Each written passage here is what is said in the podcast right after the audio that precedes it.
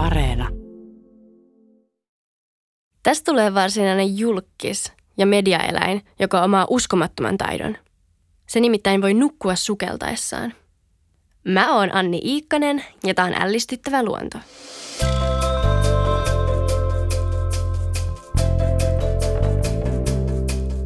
Sillä on oma live-show YouTubessa. Sen kasvot ja vartalo koristavat teepaitoja. Siitä on tehty klassikkobiisi ja juliste, joka löytyy joka toisesta Bilsan luokasta. Kyse on tietenkin Saimaan Norpasta, joka on sukeltanut suomalaisten sydämiin. Kahdeksan tuhatta vuotta sitten Suomen tunnetuimman hylkeen esivanhemmat jäivät nalkkiin Saimaalle, kun maan kohoaminen erotti järven Itämerestä. Sen jälkeen evoluutio hoiti homman niin, että norppa sopeutui elämään makeassa vedessä. Alle puolitoista metrinen tanakkaeläin vaikuttaa laiskan pulskealta, mutta veden alla siitä kuoriutuu oikea uimamaisteri. Koska se viettää uppeluksissa 80 prosenttia ajastaan, sen elämästä tiedetään yllättävän vähän. Mutta ainakin tämä tiedetään.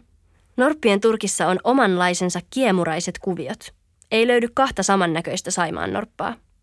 Sekin on selvitetty, että norppa on suunnilleen yhtä älykäs kuin koira ja että norpan pitkät viiksikarvat ovat muutakin kuin tyylijuttu. Veden alla on norpan kompassi ja kalatutka. Rantakivellä köllivää eläintä viikset auttavat päätöksenteossa. Jos norpalla olisi kädet, se varmaan sivellisi viiksiään ja tekisi samalla ankaraa ajatustyötä. Pulahtaako vai ei?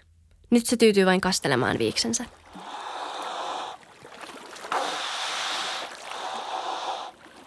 Sukeltaminen. Se on Norpan juttu. Se voi jopa nukkua sukeltaessaan lähellä pohjaa, mistä se kohoaa puoliunessa vartin välein pintaan hengittämään. Eikä tässäkään vielä kaikki. Sillä on myös monikäyttöiset eturäpylät.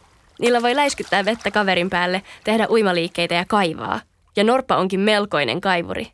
Talvella se pystyy kairaamaan itselleen jään läpi hengitysavantoja, eturäpylöissä kun on pitkät kynnet. Lumen alle se kaivelee pesäonkaloita, missä jälkikasvu on turvassa. Oli ihan hilkulla, ettei norppa olisi kuollut sukupuuttoon jo 1900-luvulla. Kalastajien mielestä norppa ei mahtunut samoille apajille.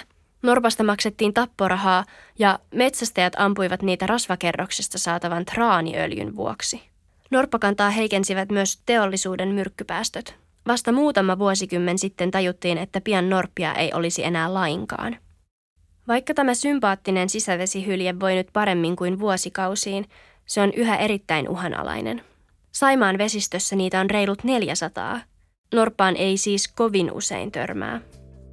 Välillä eläin kuitenkin asettuu poseeraamaan livekameralle samalla kun se kuivattaa turkkiaan rantakivellä lekotellen. Kaikessa rauhassa, alkavan kesän auringossa.